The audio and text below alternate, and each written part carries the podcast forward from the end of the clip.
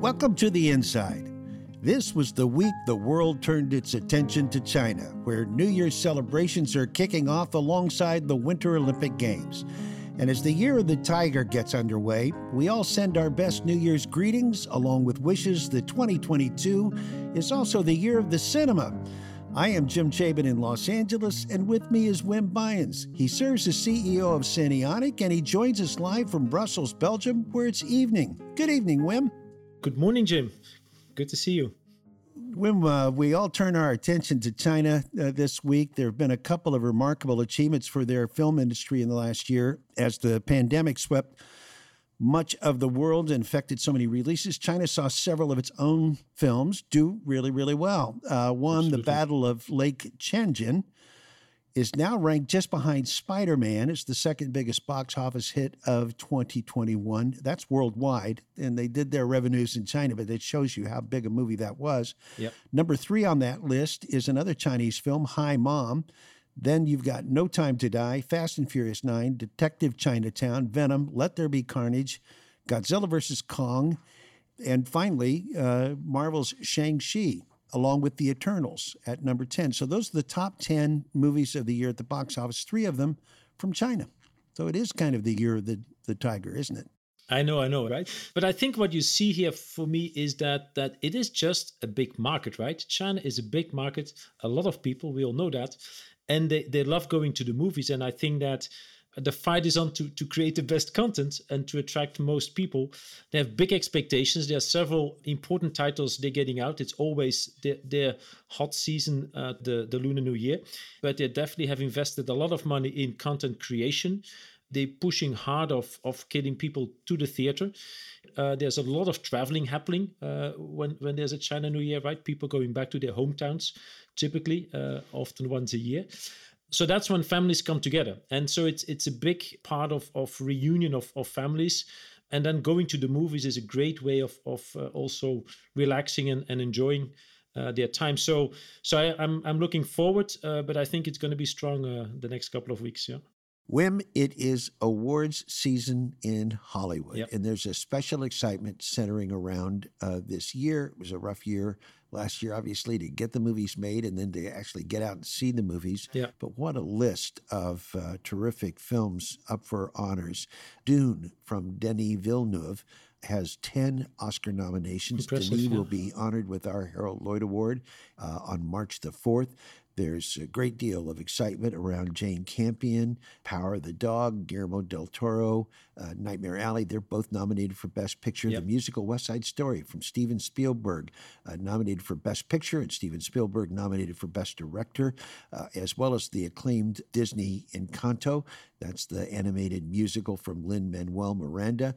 And last but not least, Luca, which is nominated for Best Picture. It's the latest uh, animated feature film from Pixar, and it's now the most streamed film on Disney Plus. Jim, we are very proud to have a special guest here today. Few films have been captured the imagination of movie lovers this year more than Luca from Pixar.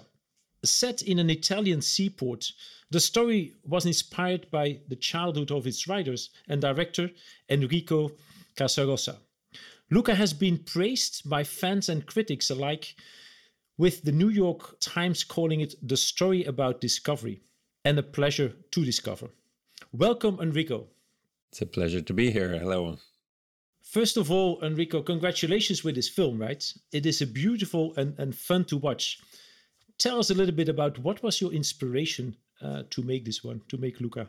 Yeah, I often I, I find that we uh, here at Pixar look for two ingredients. One is what is the fantastical side, what is going to be really fun to animate and then create worlds around, and what is the personal side. So the two inspirations, one was very much where I grew up, and, and um, I grew up in Genova on the on the Ligurian coast, the Italian Riviera, and so I had the luck of having these beautiful summers, and I knew that that setting would be beau- uh, uh, so unique. The Cinque Terre are these five little towns that are really uh, between you know mountains and sea. They're they're just stuck in time. These five little uh, wonderful hamlets.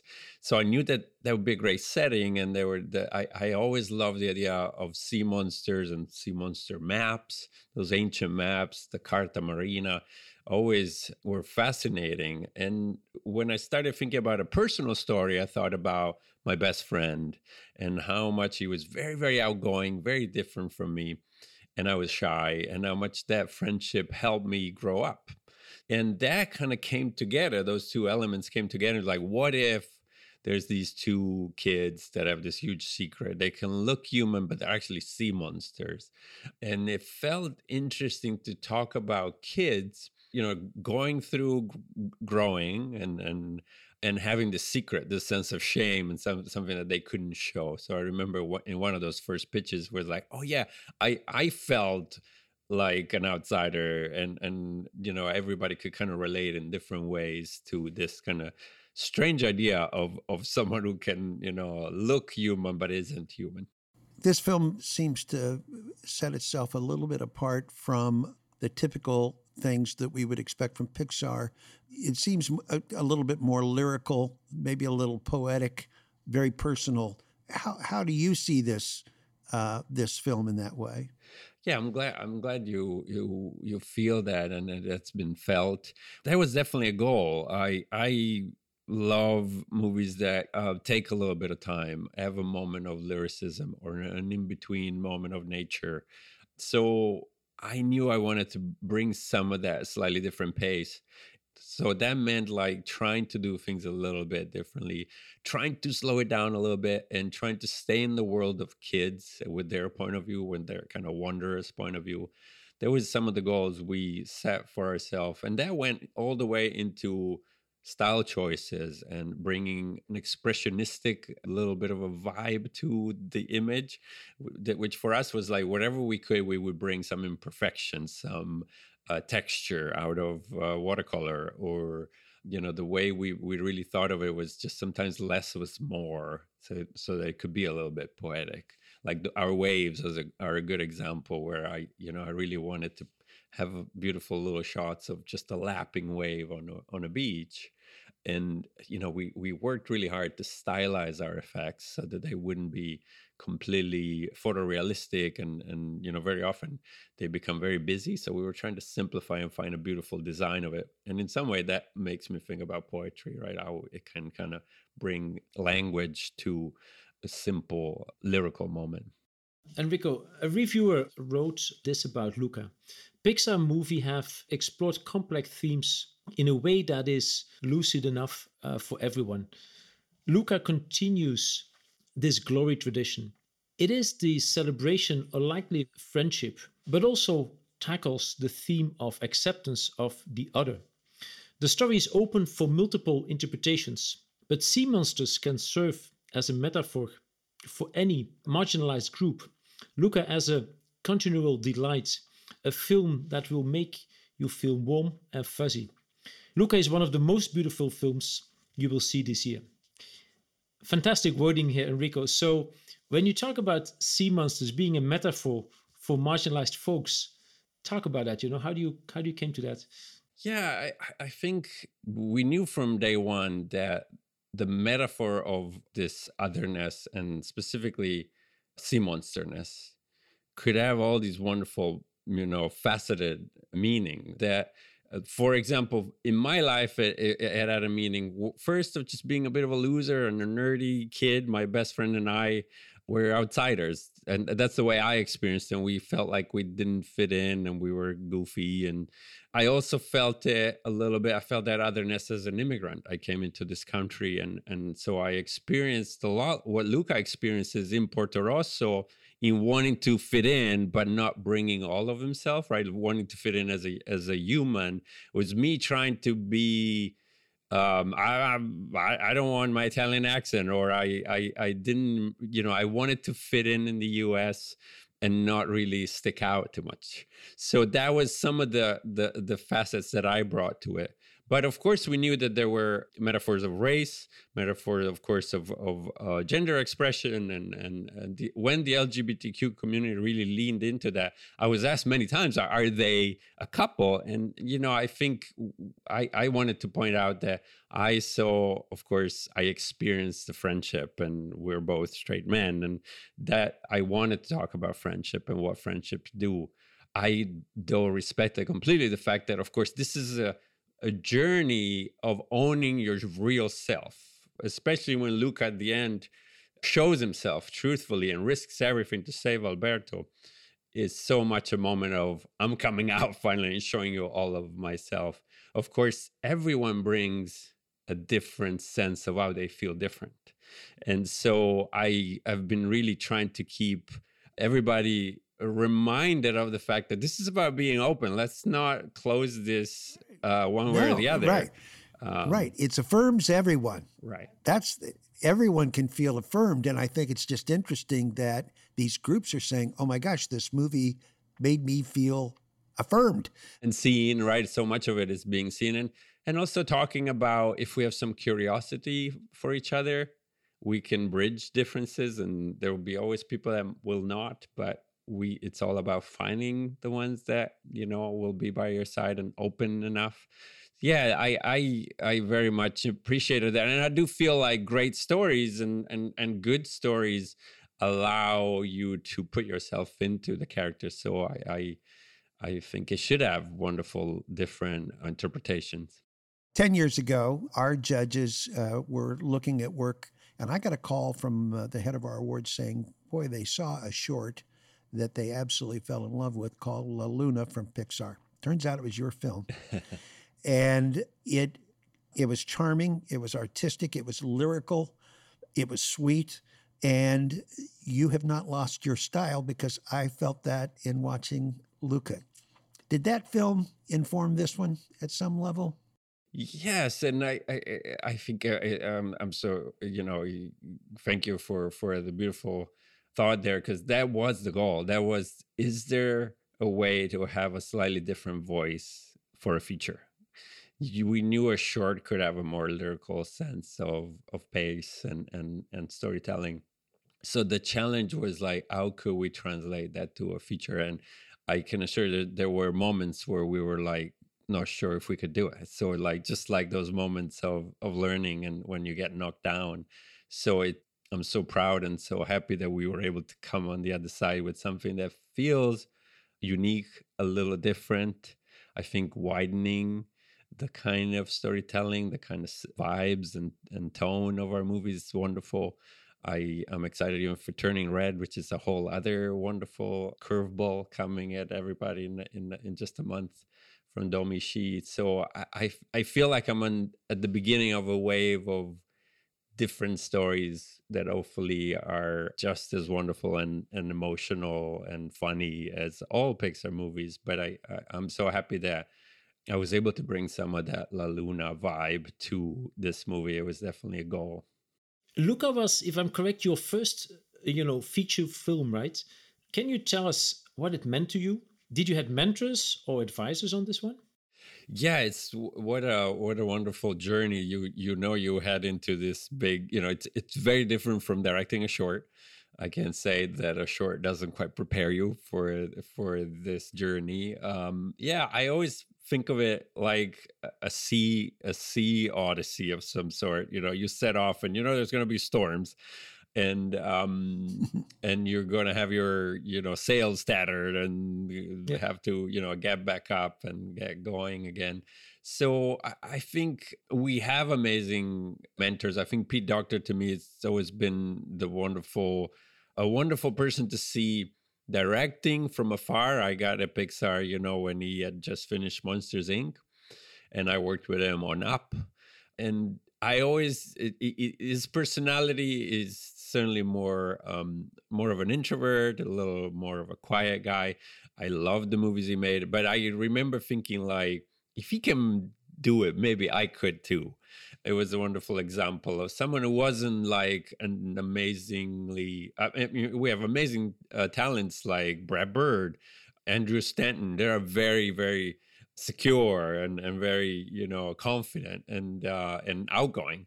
So uh, uh, that was a big a big help for me to see myself in that place of being able to direct even though i'm more of an introvert and more of a you know someone who didn't immediately feel like could do it.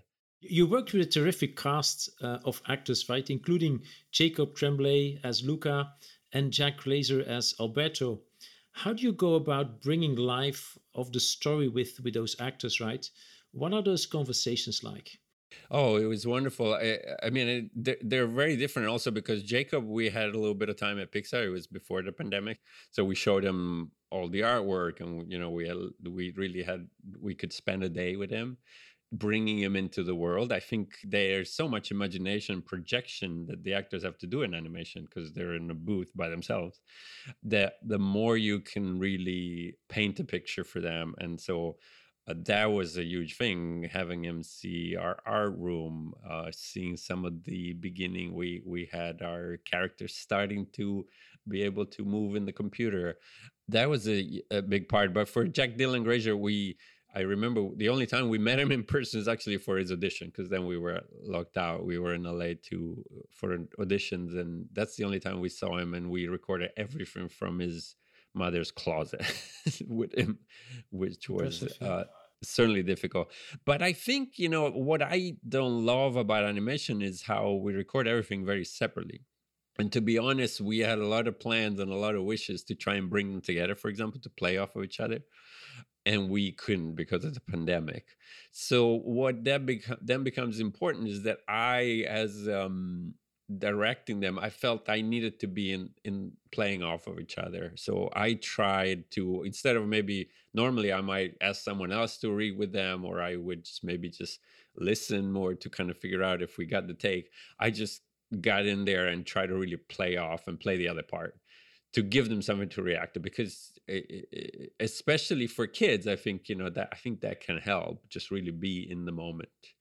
I think it really helped but first of all we have two two of the most talented child actors that, that you could think but also they embodied the characters quite uh, naturally.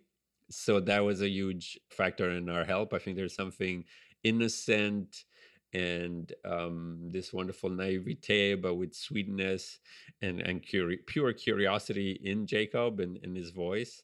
Jack obviously as this troublemaker. I'm gonna, I'm probably gonna chase, uh, gonna uh, get in trouble by following him. Kind of a vibe. He's very charismatic naturally, and also a vulnerability. Uh, of course, our character needed a sense of pain underneath it, which I think Jack was was really great when he brought the emotion was so strong.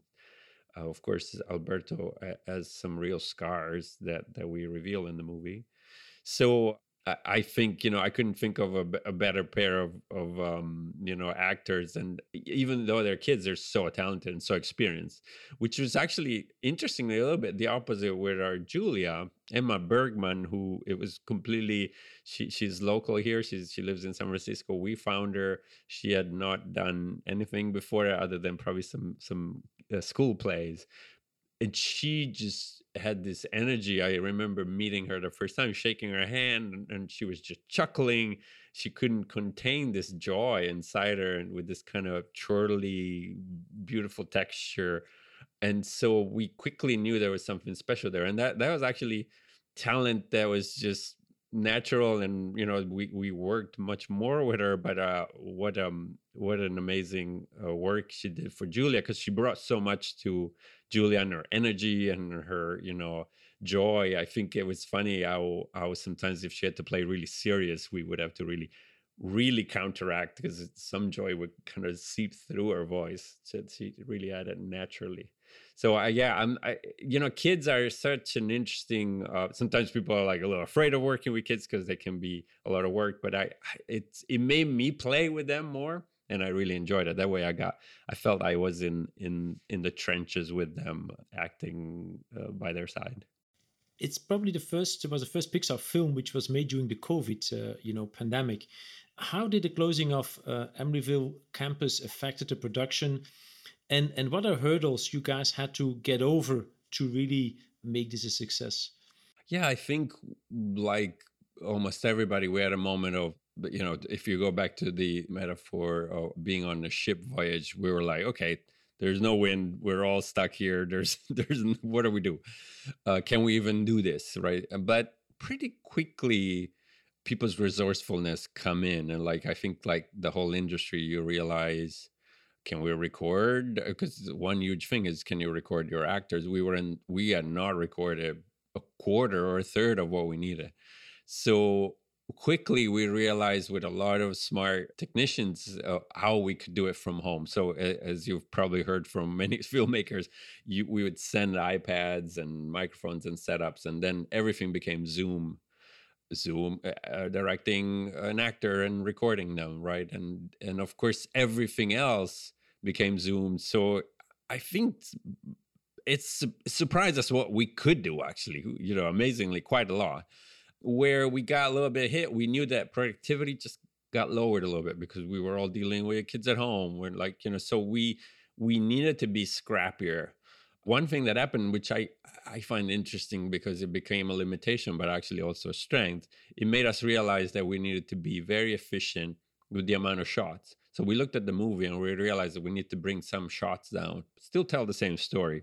And that made us in layout where we're choosing every camera shot every every setup be very mindful of like well can we tell that shot those two shots in one those three shots in one and it, it gave this um and even in edit do we do we need that moment? Maybe it can be a tiny bit shorter. It brought a certain amount of economy that i think to me solidified some of the storytelling. And in some way you can be lyrical and and take your time with something when you have contrast. So it actually made us amp up a little bit the contrast so that you could feel that something was a little bit languid and poetic when there was something a little snappier next to it so we had to be scrappy because we knew we couldn't produce as much but it made us in in an interesting way kind of just be creatively a little bit more aggressive and it made me have to say like do oh, do I absolutely need this or not, or do I need this shot? So I think it was a good overall uh, something that I didn't feel impacted creatively the movie. In fact, it probably helped. Our insider today is the director of Pixar's Luca, Enrico Casarosa. We'll be right back. The Insiders is proudly presented by Cinionic Cinionics future-ready enhanced services and technology solutions provide compelling cinema experiences, peace of mind, and financial flexibility. Today, with more than 95,000 projectors installed globally, cinemas around the world trust laser projection by Cinionic to power the next generation of moviegoing. Visit Cinionic.com today and discover why theaters look to Cinionic to provide the solutions of tomorrow today.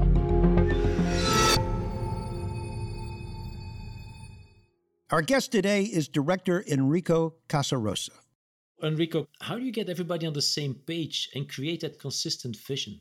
It's a good question. I mean, I think what happens through, you know, we we have this big meeting of uh, called the Brain Trust. You you might have heard before, but that is when we put up our rough storyboard uh, version of a movie, and a room of directors and producers and kind of key uh, people come together and give feedback and you get notes and so you have a lot of smart people giving you notes so then it, it becomes this feedback loop that slowly that is uh, the the people that stays with you that room usually gets a little bit smaller as you get closer and closer to production and that i think it becomes out of necessity right everybody's very busy but also becomes like who are the people that really get what you're after and who really want to see that kind of a, a tone and, and, and vision.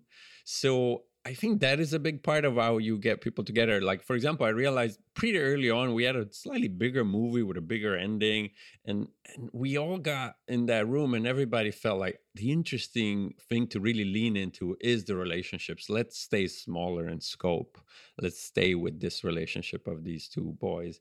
As far as more the the crew then you have this you know you feel so privileged because you have this amazing talent around you that are here to make this movie with you. And I, I think the other way that i found again going back to learning experiences you know i it's really a lot about seeking the collaboration explaining very clearly what every moment and what what is the heart of the story what matters the most like i, I feel as as kind of being the general you're you're kind of reminding everybody here's what this scene needs. Here's what uh, what this moment needs to do. So I, I found that that was a really key thing that i had to learn of just finding the clarity to point everybody toward the direction but also allow for this amazing collaboration because it, it's just really unique. Uh, you have this group of people that comes together the only time because you know all the crews kind of mix and and and on different movies, so it's unique. And I think you know that that becomes easier when that heart is relatable. So there were so many people that like, oh, I had a friend like that. I know exactly. I or I was the troublemaker, right? So that was a big part that people could find from the personal here's my personal story and here's these italian things that of course need to be specific and right and i might have been often the one that only knew them but then they could bring their um, experience of friendships that really become architects uh, of your identity. Well there are a couple moments in this film where i think you placed little diamonds for people to discover with familiar faces and tributes to two great Italian actors, Marcello Mastroianni and Giulietta Masina. A portrait from Divorce Italian Style is referenced when Alberto checks his mirror on his Vespa. And I looked at it at the moment and said, "What? Is, who is that?" And I, I, that's the beauty of a Pixar film. You think it's for the family and you're an adult and you're looking at it and your curiosity is is charged because you're saying wait a minute there's i think there's some references here to italian cinema. So tell us about that. Yeah i mean i i, I knew from day one that that this was the perfect place to put homages to all the cinema i grew up with and some of the you know the heroes of italian cinema. Giulietta Masina specifically was a big reference for me. I remember showing her acting in La Strada to the animators for La Luna for our little kid. Our little kid had a sense of wonder in his eyes that I I, I really asked him to think of her, uh-huh. of those eyes, right? Giulietta Masina's eyes and the way she could communicate so much with her face. So she's just uh, you know very high in, in the pantheon so i knew we um you know the first boat you see in the movie is called Gelsomina, which is the character in in La Strada, mm. her character. So I always loved her. Of course, Fellini and his um, oniric and dreamlike sequences are a big influence to our movie, right? We found our ways to put some fantasy imagination going into the the the, uh, the imagination of Luca. It's very much inspired by some of his wonderful flights of fancy and, and dreams and then when it came to this idea, I was it was just such a funny idea because, well, first of all, you know, there's something very smug and very funny about the character in in Divorce Italian Style of, of Mastroianni, and of course, you know, Mastroianni being Fellini's uh, muse. And but when we found this photo, there was something so funny that it felt connected to Alberto, someone he could look up to. And one wonderful little thing is that that happened is the animator went to see the movie.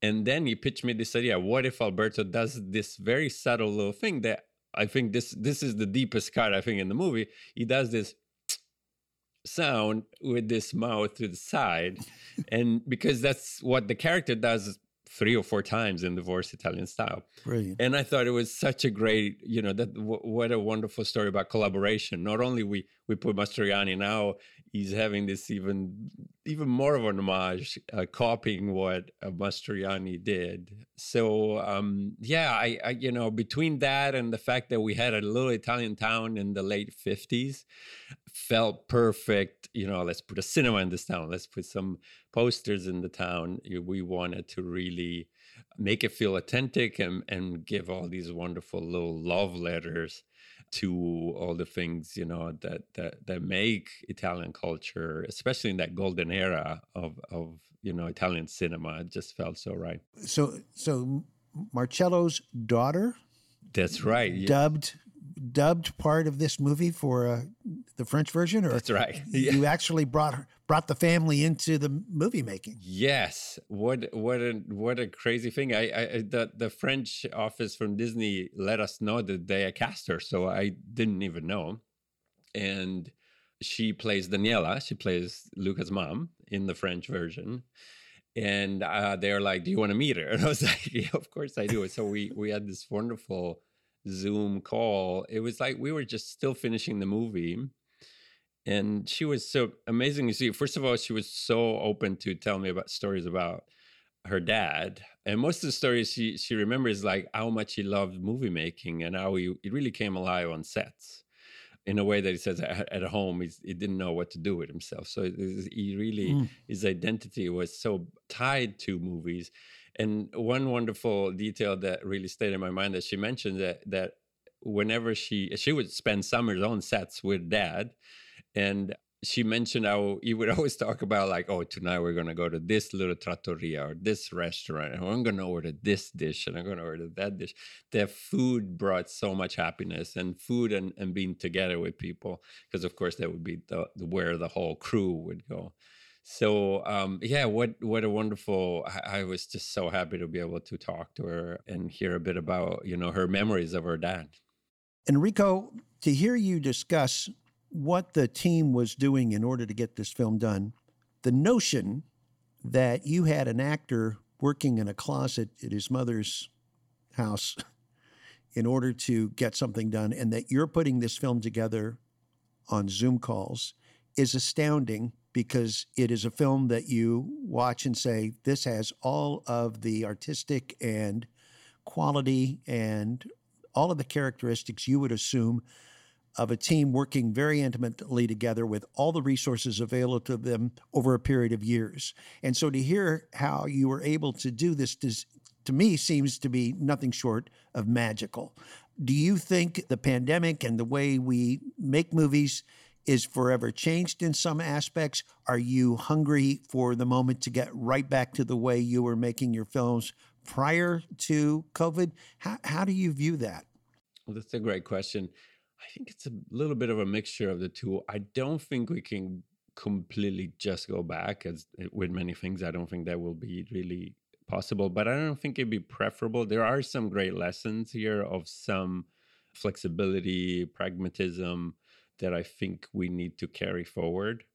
On a creative side, and especially in those, you know, collaboration and, and really story collaboration, writing collaboration, that to me is where you want people in the room there's just an energy to a brainstorm an energy in a pitch uh, whiteboarding something you know we do a lot of thinking about the structure of the movie where is the relationship so a lot of graphs and kind of simplifying where the characters are and or, or, like more like you know making sure that we have all the, the, the dots in the right place it definitely threw a big wrench in in the machine but I think it brought us together in an interesting way because we were going through something unusual. And I think during the pandemic, we all could use a little bit of sense of purpose. So that I think, in a weird way, even though we were very busy and juggling kids and families, it brought a sense of of goal and purpose, which which kind of made it nice. And your and your films literally help people get through this horrible experience psychologically. Um, Wim's company, Wim, you make projection equipment and are installed in about 100,000 movie theaters worldwide. Your customers very much want movies back on the screen in cinema. Uh, Enrico, you, you come from a, a love of cinema. You make these films. This movie ended up on Disney Plus because of COVID and other factors. It's the number one streamed movie on Disney Plus, so that's wonderful. But let me ask both of you when the cinemas worldwide are hungry for Enrico's next film to be on cinema? Absolutely. I think it should be both, right? I think there shouldn't be a choice to be made in that sense. But no, I do believe that, that getting it on the big screen and a movie like this is absolutely suited, in my opinion, for the big screen. There's a group of people who loves to see it rather on the big screen than at home, right? And I think you are more dedicated to that, right? Uh, you don't get interrupted so much than being at home. So I do believe that, that a movie like this, and I hope the next your next movie you make, uh, Enrico, that, that you get the chance to be on the big screen. From my point of view, but of course, I don't mind streaming. It, it's great to be on streaming, but I think both has definitely a value, and you have different audiences also enjoying both, in my opinion. Enrico, how do you feel about uh, your next film being being back in cinema and and available at some point at Disney Plus, or does it make a difference to you and the filmmaking team at, at Pixar? No, I sh- I sure hope so. I, you know, we make these movies uh, really to be appreciated in, in, in detail in in the theater. Uh, you know, we spent we were the only ones at Pixar in the big theater with like only ten of us when we were finishing this movie. You know, because we we really review it, look at it, and we we make it on the big screen. So we yeah, we were really sad that we couldn't have that experience. And honestly, since I've seen a few screenings and I've had Q and A's after screenings of the movie that had such a wonderful energy when you're around, around uh, an audience that has seen the movie and they have questions and it was just wonderful. The story of Luca sadly has been intertwined with, with the pandemic not not our wish but um, we were very happy and lucky that people could enjoy it so together and have this communal world experience. But i think we do miss out I, i'm with you where i feel like unfortunately nowadays when we watch at home there's so many interruptions. I don't think you have the same experience when you're streaming something. You're gonna get a text. You're gonna you're gonna make yourself a coffee. You're you know I think to me that experience not not only you're together with other people and and and all having that experience together, but you're also truly focused, which nowadays has become a little bit of a miracle when that can happen for two hours.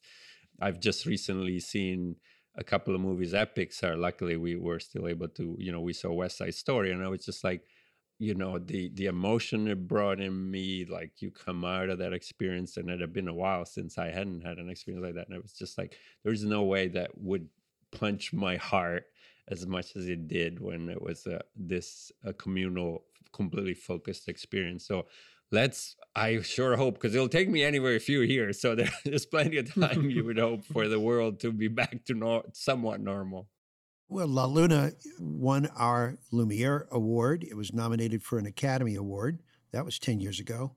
This movie has been deeply affecting everyone who's seen it. What's next for you?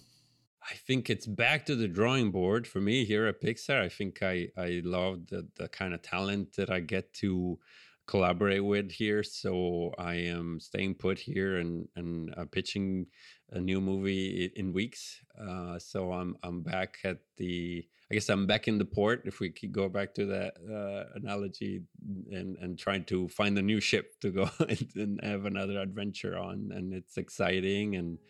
I had such so much fun collaborating with some amazing talent. So it, it's wonderful to start reconnecting to those people and, and on a new on a new journey. Well, we hope uh, in, in all of this you get some rest. yes, you're, you're absolutely right. Yeah. Enrico, thank you so much. Congratulations for the film. It's uh, it's a marvel. Oh, thank you so much. It was such a pleasure to chat about it. Thank you when once in a while we get a chance to talk to uh, an actual director who's making a film, and my respect for directors goes up after one of these conversations to hear all of the all of the challenges they're trying to meet, and certainly during this very very difficult time, and yet they end up creating a magnificent motion picture. No, Jim, you, are 100% right, right? And this this podcast wasn't different in that sense. I think it, it's amazing how to see how you know on one hand you know in the covid time sitting in the zoom meetings you know have to deal with with you know bringing a very personal story right uh, something which is very dear to his heart his own experiences you know bringing that out then working with young you know actors and actresses right so i, I find it amazing the thing that is the through message that we have every time we talk to one of our filmmakers, whether it's Linus, the cinematographer from No Time to Die, or Enrico for Luca, is their imagery, their work, everything that they do is created for the big screen of a cinema. That's it. And when they find out that it won't be able to to be there, you can get a sense. They may not say it, but you can get a sense that uh, there's profound disappointment. True. How does the overall market look for 2022? I mean, Omicron. Uh, I just talked to someone in London who said it's they're getting back to business there. How do you? How do your customers? How do how do the cinema world looking at 2022? It, it's a it's a very good question. I think in the sense that on one hand we feel enormous amount of I would call it bullishness, right, of our customers saying this year we're gonna pick back up, right? The market is strong in the sense that people wanna consume the content, but but there are great titles coming, especially Q2 and, and 3 and 4. Uh, fantastic titles are in the pipeline. So in that sense, they, they are really excited. But then they always make the caveat, you know, of course, if, if another Omicron comes or another, you know, kind of variant come, that, then that will influence it. But at the same token, they're all very eager to get back the business running. And they see the willingness for people to come back and enjoy the big screen because many of them have been had little opportunity to do so. And then people also realize more than ever that people coming back means we're gonna have to show a strong presentation. We're gonna have to show a strong experience, right? And it's it's from getting to the parking lot, buying the tickets, getting the food or the drinks uh, served, and being in the theater and experiencing the whole thing, letting it come to them. Of course, everybody's short in cash as being in the exhibition world because of the two years of COVID have not helped in that. On the other hand, they need to invest, they know that, and they're making those tough decisions because they believe in the business. So the belief that this is a long term viable business, I think, is stronger than ever and that's that's what i get echoed from many of our customers and that's where we're working together with them on how can we make sure you can get people back to the theater and that that people realize this is something which is going to be there for many years and and we feel that more uh, even the, the the last let's say month and a half felt it more than i would have said uh, over the course of last year well, uh, Spider Man's success at the box yep. office has certainly, I think, surprised everybody. It could easily be a $2 billion movie yeah. right next to Avatar. So who, who thought that?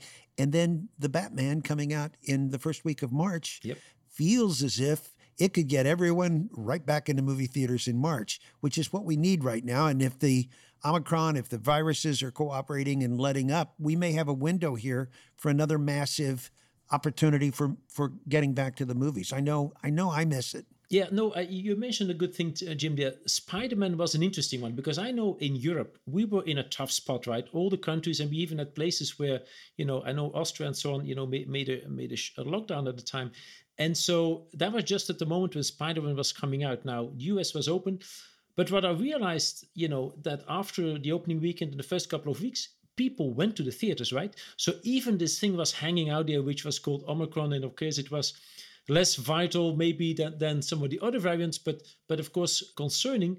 People went out, right? And especially when the vibe was out from, hey, this move is great, right? And you're gonna have to see it, more people flock to it. So so that just shows that the fact of the people coming together, experiencing that, and of course when the when the the critics or the opening weekend goes well, then that helps, of course. But Spider-Man was for me a real proof point that that I would say in the middle of, of a variant, it, it's a record box office. And so people don't go out when when it doesn't when you know when they feel the movie is less important than the other things. So so, so it, it just showed people want to be able to have a good time too, right? And be able to go out. And then if, when there's a great title, they do so. So I think that was probably the reason why when I mentioned the last month, month and a half, I hear more optimism. I think that's triggered by that, right?